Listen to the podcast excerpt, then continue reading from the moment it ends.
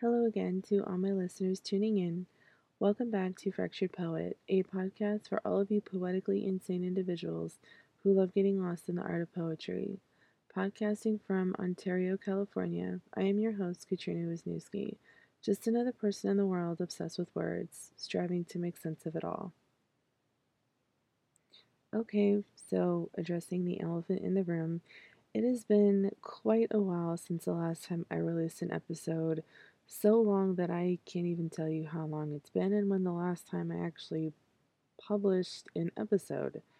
So again, I apologize. There's been a lot of stuff going on.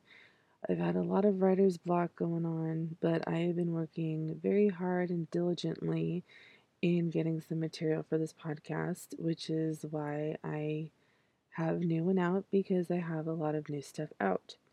So I'm not going to keep rambling on. So I will head right into the first poem, which is a short one, and this one is called Questioning Her. Her life is left in question. As she stares off into nowhere, she often daydreams of what it might be like to not be her. The color in her eyes have slowly diminished, turning into a black hole of numb intentions. So as I said before I read this poem, it is a very short one, and after reading it through, I probably could have added more stuff onto it. It feels like almost a cliffhanger, so I might end up um, adding some more down the line, so I apologize if this was way too short and it did sound like a cliffhanger, because it probably was, and that's my bad. But um, this poem, I'm gonna assume this was about me. I had wrote this poem back in April of twenty twenty-two, April twenty-sixth actually. So I am going to say that this poem was about me, and it was in reference to me, because I do question myself a lot. I question everything about me, my purpose, just everything. And I often daydream, well, not often, but I don't know if you would call it daydream, but I often think about what it would be like to not be me. I oftentimes don't like being me, and there are many reasons for that. Maybe everyone feels this way about themselves, you know, maybe I, I don't want to be me. Who, if I could choose who I want to be, who would I want to be, or some shit like that. But yeah, I often do question what it might be like to not be me and all that stuff in between. But I won't go too much into that because this was a short poem, and I'm sure I can go on and on and on and add so much stuff to this. So I am going to move on to the next one, and this one is called Broken Pieces. There's something inside of me that holds on to dread. It's the only thing that appears reliable. It's becoming more than impossible to lock up these tears. Breaking down, crying in public without notice. Each day I find myself shattering into a million more pieces, spread apart. I can't reach them all. I am broken beyond repair, or so it seems. I have changed. So much has changed. I am just an illusion of who I used to be. Skin and bones. My eyes look the same, but they feel more hollow. A tidal wave of made-up emotions and smiles that mean nothing. So this poem was written July twenty-eighth of twenty twenty-two. And if I remember correctly, this poem reflects a moment I had around that time where out of nowhere I started to have a panic attack. And I happened to be with a few family members visiting my dad. And when we were eating lunch together before we took off towards home, I started feeling really anxious, and I started to kind of have a panic attack, and What I almost never do is I cried in public. We were at a fast food restaurant, and out of nowhere, I just started busting out in tears. And when the poem had said breaking down, crying in public without notice, that's what was happening. I believe I have mentioned it. Well, I know I have mentioned it many times throughout my podcast about how I have now had a trend of having panic attacks more often than I would like. I don't know why I have these so much all of a sudden. Well, I do know why, but I'm not going to get into that. But this is pretty much a poem describing the person that I am now. I can literally freeze frame and look at that freeze frame and see that this is not the person I used to know or the person I used to be. I feel like I have been shattered into a million pieces, and I haven't been able to put myself back together. In the beginning of the poem, it said, "There's something inside of me that holds on to dread. It's the only thing that appears reliable." And I feel that to be very true. There are a lot of things in my life that I would like to hold on to, and I want to believe they're reliable. And I just feel like most of the time, happiness is a very temporary thing, or so I feel it is. I've experienced it has, or maybe I'm just making myself believe that happiness is temporary.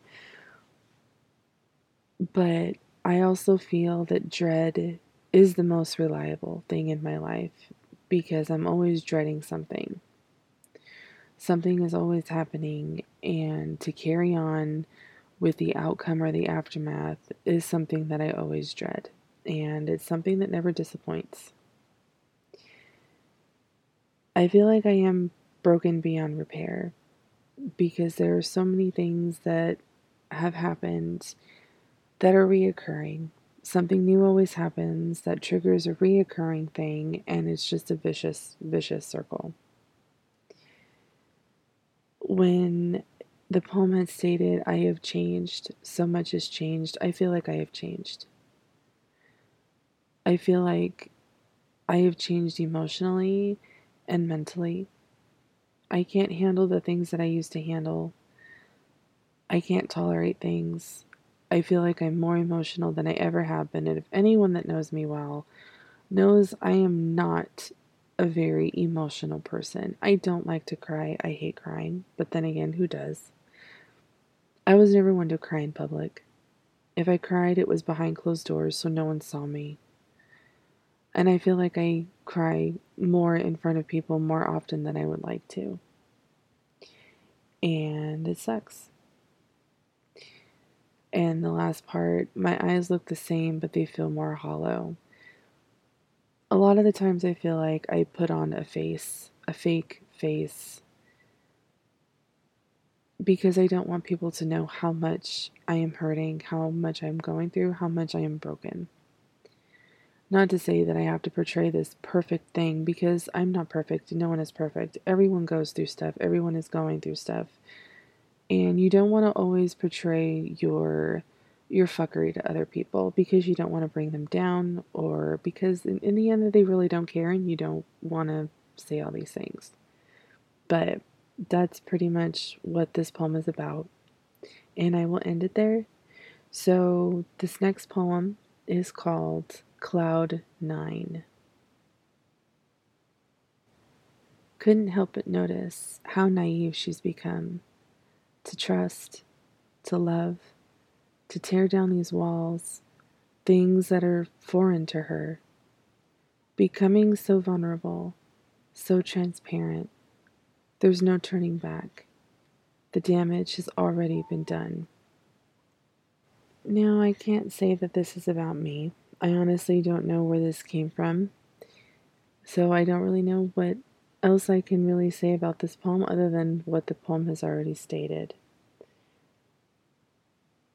I know I am not naive when it comes to trusting people or love, but everyone can say that until those things are tested and you prove to be naive. But I do have a difficult time tearing down the walls that I have built for myself. It is very difficult to trust people. Not to say that I am naive to it, because I'm not. I think I'm more defensive and standoffish than I am naive. And I'm sitting here saying that this poem doesn't relate to me, and I'm talking about it as though it related to me. And maybe it does, but maybe I'm just trying to relate to it because I don't know where this poem really came from. Or maybe I'm explaining just that and I don't even know what I'm saying. But, um, yeah, to love, I think at one point I was naive to love. I think we all are. And maybe, you know, as adults, we kind of are, because we have this image and thought of love in our heads of what we want love to be. And we are always proven wrong and being proven to be naive more than we thought we were or weren't. But when you trust somebody, when you love somebody,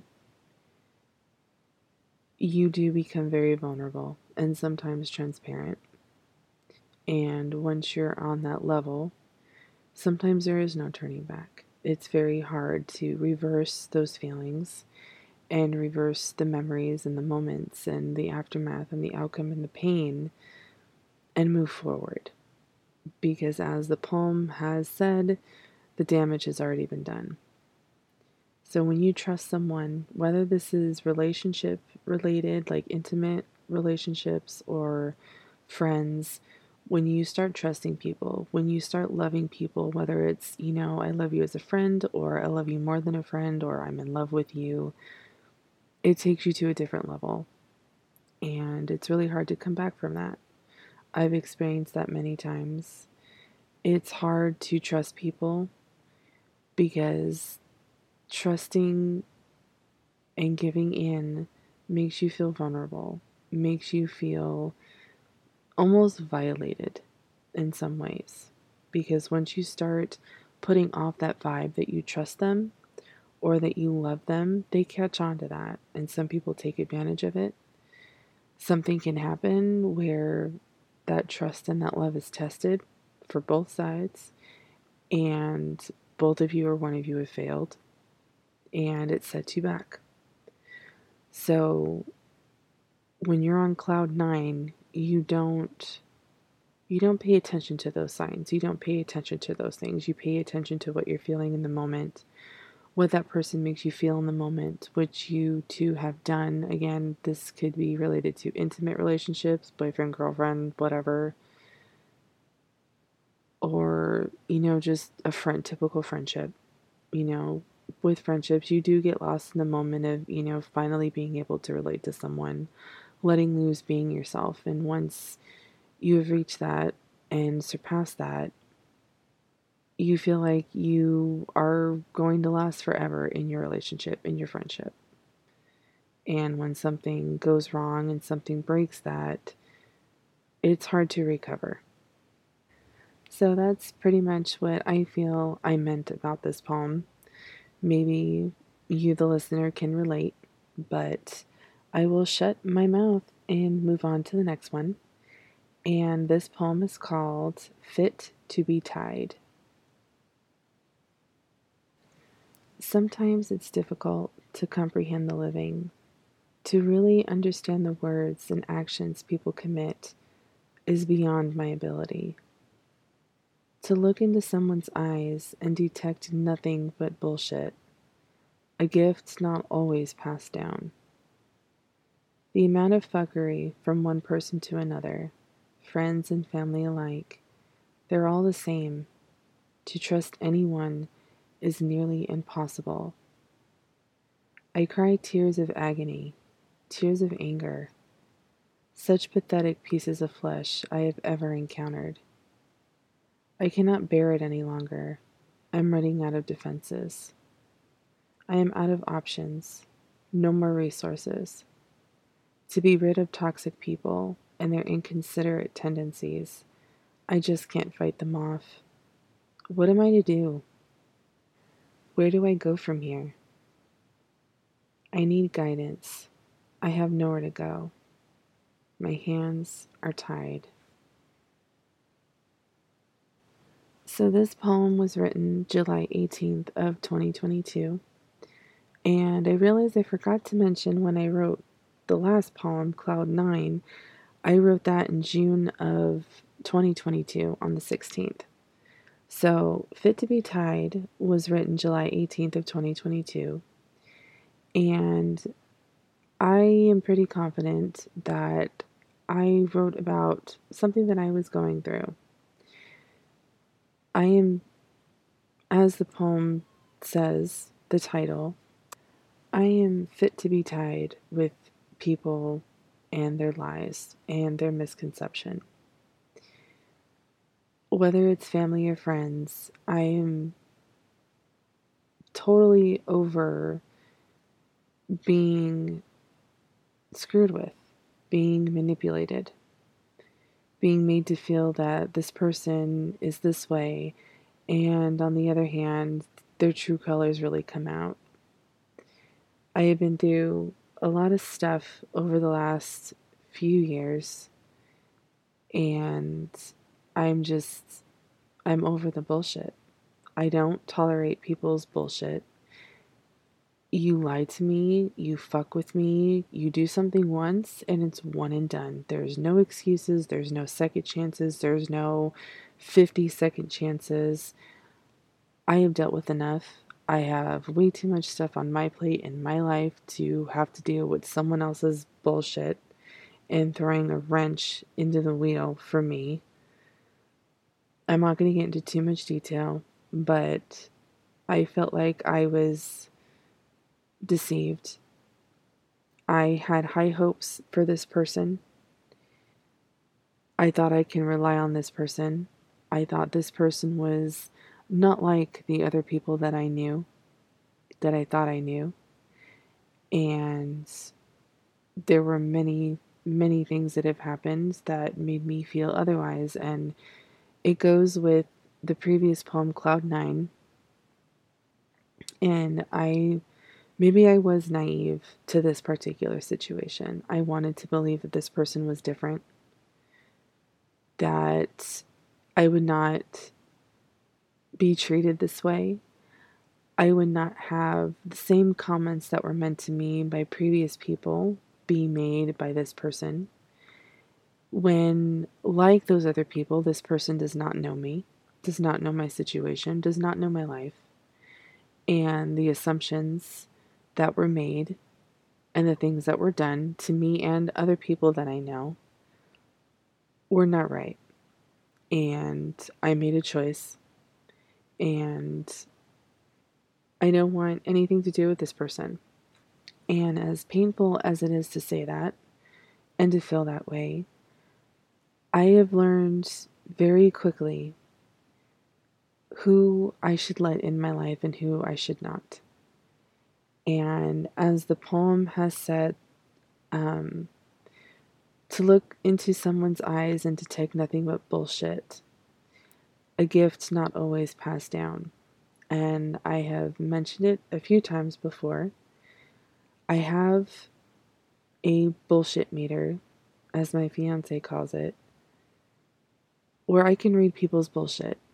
I can call it out, and more times than not, I am always right. I am ninety-nine point nine percent right. And that's not, you know, tooting my own horn. That's not trying to be, you know, blowing sunshine up my own ass. That's not, you know, I'm not boasting. I don't want to be right, but I am. And when I get these feelings about certain people, I feel very confident. And in this situation, I was very skeptical. I was very leery about it, but I wanted to give this person a chance. And at first, everything seemed okay. And then when things got dicey, that is when they show their true colors. And I don't know if I want to be surrounded by a person like that. I have been surrounded by people like that my entire life, and I ended that.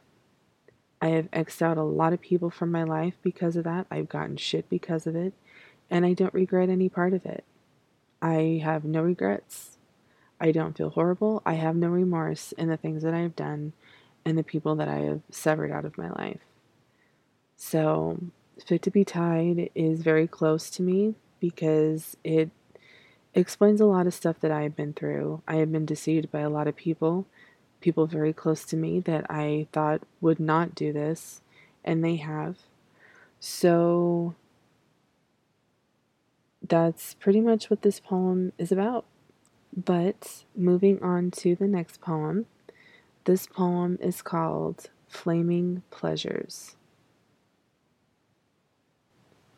I love to watch you, to get lost in your presence, your color. It soothes me. I love the way you rage, the way you function out of control. I love how your flames bring out the poet in me. To watch you burn, to watch the warming rage burn ever so brightly. You keep me at ease, and I wouldn't have it any other way. So this poem was written June fifteenth of twenty twenty-two. It took me a little bit to remember what this poem was about. I was actually sitting in front of a bonfire when I wrote this. A fire pit, actually. And not that I'm a pyro or anything, but I love to watch fire, controlled fire, not fire burning out of control and wreaking havoc, but I love sitting in front of a bonfire or, you know, a fire, a controlled fire pit, and just getting lost in the flames. I know I've written at least a couple of poems revolving around this topic, and I was sitting in front of a bonfire and, or fire pit, and I couldn't help but just get completely lost in the flame and the color. There's so many different colors in fire, and I couldn't help but start to write a poem about it because I get so mesmerized by watching fire, just sitting in front of it or standing in front of it, feeling the warmth, the controlled rage of a fire in a fire pit or a fire, a bonfire. It's just, there's something so amazing about it, something that I can just stare at it for hours, minutes, and just get lost in it. And no one else exists, nothing else exists. The noises are, you know, blurred out, and I just, it it keeps me at ease, as the poem says. It, you know, fire, it's, I don't know, it's so fascinating. Again, not saying that I'm a pyro, you know, I don't like playing with fire. Fire can be very dangerous, very harmful, very destructive and deadly. So again, watching a controlled fire always has a way of putting me in a trance. It could be good, it could be bad. It could, you know, trigger me into thinking about life. It could get me emotional. It could get me upset. Other times, it helps calm me. It puts me in perspective. It clears out my mind. So that's pretty much what this poem is about. But moving on to the next one. This one is called, Is This Life? I fail to comprehend the life that stands before me, too cryptic to solve. It's a chore worth completing, and yet I have no energy to try. Expecting too much, not wanting enough. Where is the middle ground? Asking questions never seem to be answered, challenging authority at every turn, defeated time and time again. If only life came with a book. Life for dummies. Wouldn't that be something? Round and round I go, on this revolving door of agony. Another poem written June twenty-second of twenty twenty-two. I have a lot of questions about life. That is nothing new. I'm sure a lot of my poems reflect that, and I have even talked about it. But, you know, I, I consider life to be very cryptic. I don't think life is a puzzle that can be solved, or a riddle that can be figured out. There's always a chore. There's always an obstacle. When you're down and out for the count and you're about to give up, you know, as the poem states, it's a chore worth completing, yet have no energy to try. You're ready to throw in the towel. You're ready to say, fuck it. You know, I'm done. Like, I'm done trying. I don't give a shit anymore. Just let things go where they go. If I fall, I fall. You know, who knows if I'll get back up. It's just the toss of a coin. You know you should get back up. You know you should keep trying. You know you need to push your way through and fight through it.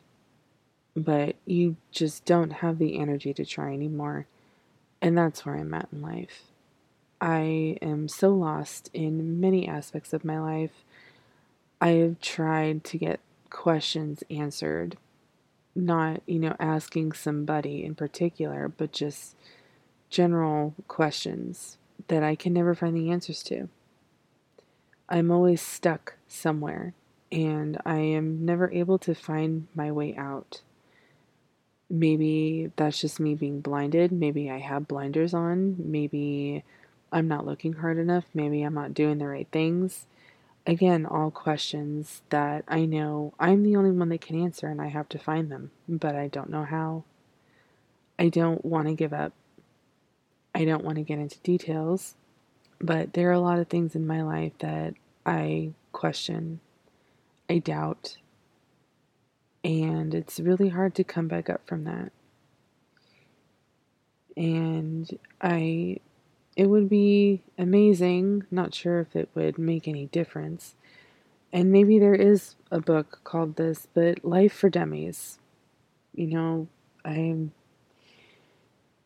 maybe there's a book out there that is the key to figuring out life and how to be successful in life, but again, if that were true, everyone would be successful in the same thing, maybe, and, you know, everyone just has to find their own way, and I feel like I'm I have never been able to find my own way, and it just, it blows. But again, I won't keep on with this one. I'm going to say this is the last poem. I'm trying to divvy up how many poems I do per episode, so I'm not going over or having an even number. So this would be the seventh poem. I know this isn't about as long as the other ones, give or take, it'll be a half hour, but this would be the last poem of the episode, and this one is called Revolving Demons. There has to be a way, a way to empty out my mind, to empty out the unnecessary, the things that drive me crazy. Understanding nothing of these motions, closed off to feeling any sort of normalcy. Why? There has to be a way, a way to block out the demons, the anxiety that bombards this thing called life. It's a revolving door that never shuts, never locks, always open with no end in sight. To hold on, keeping my eyes on something still. I forgot what it felt like to have free will. I am going to say that this poem is concentrated on my anxiety, and my panic attacks. I wrote this poem September fifteenth of twenty twenty-two. Whether I was going through one or coming out of one or in between one, my mind is very overactive. I think a lot, and those thoughts, those things get to me quite often, and it messes with my head a lot. To understand why I do this, I don't know. Once I get going, I can't stop it. As the poem says, and I feel like this is a repetitive term, it's a revolving door that never shuts. I feel like once that door was open, it stays open. It never shuts. It never locks. And it's very annoying. I fight with myself constantly to not go into those episodes. Sometimes I'm successful, most times I'm not. And when I'm not, it's very hard to come out of it. Usually when I'm done with one, over the course of a few days, I get reoccurring. It could be either the same the same triggers, or it could be different, or it could be a combined effort between different triggers. But hence the reason why this poem is called Revolving Demons, because I feel like my panic attacks, my anxiety, are revolving demons. I know I have said that these panic attacks, this anxiety, came out of nowhere, but I was having a conversation with my fiance as I was having one, and it dawned on me that I think I've always had them. I just never knew what they were. I didn't know what to title them. And I don't think I've ever said anything to anybody how how I felt or how and why I experienced what I was. And it's it's the weirdest, smallest, stupidest things that throw me into panic attacks. You know, and like I said, as I was talking to my fiance, I'm talking through it and realizing, you know, I think I've always had these. You know, when I was younger, sitting in the backseat of a car, you know, as a kid, when you're younger, you're not tall enough to see over the seat that you're sitting behind. So me as a little kid in the backseat, in the dark, on a freeway, I had a lot of anxiety. I did not like freeways. I still don't like freeways. Sitting in the back seat, not being able to really see, you know, it's one thing looking on the side of you, like the windows and stuff, especially when the window is very tiny. I couldn't see what was in front of me. I didn't like, you know, the bumps and, you know, the the bumps that you would hit on the freeway and the noises and all that stuff, and you know, trying to close my eyes, or, you know, I was really tired and closing my eyes, you know, being, you know, you know, driving on the street, you know, closing your eyes and, you know, the light posts that are on the street, closing my eyes and I could, I could see dark light, dark light, dark light, dark light going past all these street lights, and it gave me anxiety going back and really thinking about it. I think I've always had that. Being in a rocking chair, you know, rocking back and forth. The moment when you go back, you know you're going to go down. And that, that feeling in your stomach, like you're on a roller coaster. Maybe that's why I don't like roller coasters. So it's like I'm I'm talking with my fiance and I'm I'm realizing I think I've always had anxiety problems. Not necessarily to the extent that I have now, especially when I was younger, but I think I've always had an issue with something. You know, staying the night at my one of my best friend's house, you know, she's sleeping on her bed and, you know, I'm sleeping on the floor. She has this, you know, fan going, this um, rotating fan. And I even get this way with ceiling fans. You know, the rotating fan, like it, it would move towards her and then it would move towards me, and feeling that air and then not feeling the air, feeling the air. It's like the anticipation that, you know, the air is coming towards you. And for whatever reason, it freaked me out. Snoring. I, it's anticipation. Like, I know it's coming. And it's like, I don't know if it's the noise. I don't know if it's the idea of it. But that also gives me anxiety. And that throws me into a panic attack. Ceiling fan, the same thing. You know, the fan is rotating, but there will be a moment, a couple seconds, where you won't feel that air.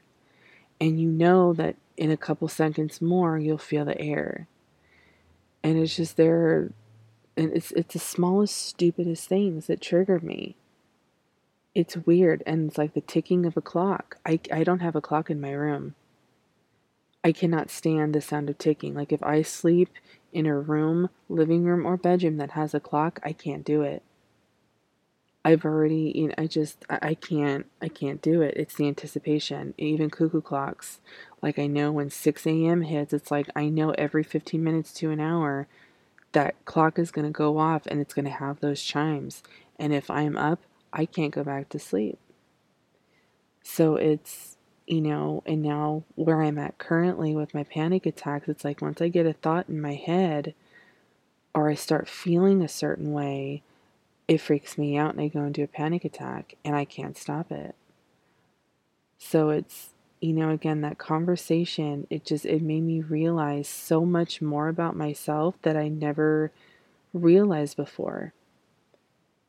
And to write a poem about it, I know I've written a couple poems about my panic attacks and my anxiety.